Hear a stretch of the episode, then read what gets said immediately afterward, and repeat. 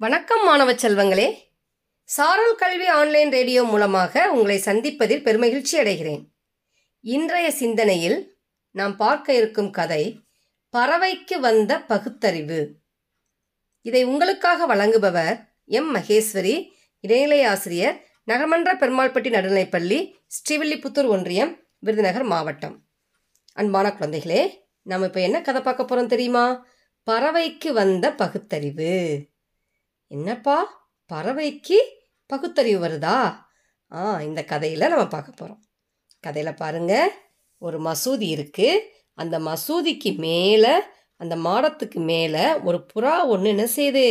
தன்னோட குஞ்சு பறவைகளுடன் வசித்து வருது. அப்படி வசிச்சுட்டு வந்துட்டு இருக்கும்போது திடீர்னு ஒரு நாள் என்ன செஞ்சாங்க? மசூதியோட மேல் பகுதியை இடித்து புதுசாக கட்டடம் கட்டுறதுக்காக முடிவு செய்கிறாங்க அப்போது இந்த மசூதி மேல் பகுதி இடிக்கப்பட போகுது அப்படின்ற விவரம் அறிந்த அந்த புறா என்ன செய்யுது தன் குஞ்சு புறாக்களோட மசூதியை விட்டு வெளியேறுது. கொஞ்சம் தூரம் பறந்து போன உடனே அங்கே ஒரு கிறிஸ்துவ தேவாலயம் இருக்கிறத பார்க்குது. சரி இந்த தேவாலயம் தனக்கு பாதுகாப்பு கொடுக்கும் அப்படின்னு சொல்லி அந்த தேவாலயத்தோட கோபுர உச்சியில் தன் குஞ்சுகளோட குடியேறுது. கொஞ்ச நாள் போயிருக்கோம். அந்த தேவாலயத்தில் என்ன செஞ்சாங்க? வர்ணம் பூசுவதற்காக இந்த தேவாலய கோபுரத்தை என்ன செய்கிறாங்க சுத்தம் செய்ய துவங்குறாங்க.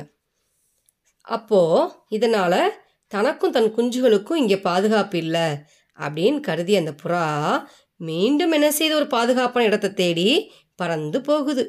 கொஞ்சம் தூரம் பறந்து போன உடனே உயர்ந்த பழமையான சிவபெருமான் கோயில் கோபுரம் ஒன்றை பார்க்குது அந்த கோயில் கோபுரம் தான் நமக்கும் நம் குஞ்சுகளுக்கும் பாதுகாப்பானது அப்படின்னு கருதி அந்த கோபுரத்தில் போய் குடியேறுது. கோவில் கோபுரத்தில் தங்கி இருக்கும்போது ஒரு நாள் கீழே பார்க்குது கீழே பார்த்தோம்னா திடீர்னு கூச்சலும் சப்தமாக இருக்குது இதை கேட்ட அந்த குஞ்சு புறாக்கள் எல்லாம் பயப்படுது. இந்த குஞ்சு புறாக்கள் எல்லாம் பயத்தோட தங்கள் தாய்ப்பறவையை பார்த்து அம்மா கீழே ஒரே கூச்சலாக இருக்கே அப்படின்னு சொல்லி சொன்ன உடனே கீழே எட்டிப்போ அதை தாய்ப்புறா என்ன செய்யுது தன் குஞ்சு புறாக்கிட்ட சொல்லுது. அது வேற ஒன்றும் இல்லைப்பா.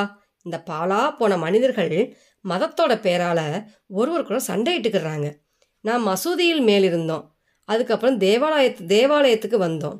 அடுத்தது இப்போ நம்ம கோயிலில் இருக்கோம்.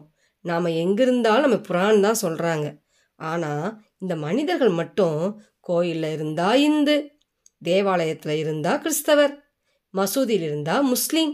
அப்படின்னு சொல்லிக்கிறாங்க. இவங்க தங்களை மனிதர்கள் என்று சொல்லிக்கொள்வதை காட்டிலும் இந்த மதங்கள் ஜாதிகள் பேரால் தான் இவங்க அழைக்கப்படுறாங்க. இதனால் இவங்க மனிதர்கள் அப்படின்றதே மறந்துடுறாங்க. மறந்துட்டு மதம் மற்றும் ஜாதிகள் பேரால் சண்டையிட்டு ஒரே க- கலவரம் பண்ணிக்கிட்டே இருக்கிறாங்க. கலவரம் பண்ணி கடைசியில் மடிஞ்சு போயிடுறாங்க. இந்த பறவை காய்ச்சல் நோய் வந்துருச்சுன்னு சொல்லி கண்ணில் பார்த்த பறவை எல்லாம் தீயிட்டு பொசுக்குனாங்க. ஆனால் இவங்கிட்ட மட்டும் மதம் மற்றும் ஜாதிகளுக்கான கலவரம் அப்படின்ற மனித காய்ச்சல் வைரஸ் வந்து அதிகமாக இருக்குது இந்த வைரஸ்கள் பறவைகள் நம்மை தாக்கினால் நம்ம இனமே அழிஞ்சு போயிடும் அதனால் இந்த மத ஜாதி கலவரம் மனித காய்ச்சல் நமக்கு வந்துடக்கூடாது. நம்ம நாம் வந்து என்ன செய்வோம்? வேறிடம் பார்த்து பறந்து போயிடுவோம் அப்படின்னு சொல்லிட்டு தன் குஞ்சுகளில் சேர்த்துக்கிட்டு அங்கேருந்து மற்றொரு பாதுகாப்பான இடம் தேடி பறந்து போயிடுது ஒரு கவிஞர் சொல்கிறார் என்ன சொல்கிறார் அப்படின்னா மனிதன் இன்னும் பிறக்கவில்லை. என்று ஜாதியும் மதமும் ஒழிகிறதோ அன்றே உண்மையான மனிதன் பிறக்க வாய்ப்புள்ளது. அப்படின்ட்டு ஒரு கவிஞர் சொல்கிறாரு ஆமாம் குட்டீஸ் பார்த்தீங்களா நம்மிடையே உள்ள இந்த மனிதர்களுக்கிடையே உள்ள இந்த மதம் ஜாதி கலவரங்களை எல்லாம் விட்டுட்டு நாம் அனைவரும் மனிதர்கள் அப்படின்னு ஒரு ஒற்றுமையோடு வாழணும். குழந்தைகளாகிய நீங்கள் தான் இதுக்கு வந்து என்ன செய்யணும்? ஒரு நல்ல மனதுக்குள்ளே ஒரு உறுதி எடுத்து நாம் மனிதர்களாக வாழ்வோம் அப்படின்ற உறுதியை இன்றைக்கிலேருந்து எடுத்துக்கோங்க. சரியா குட்டீஸ்?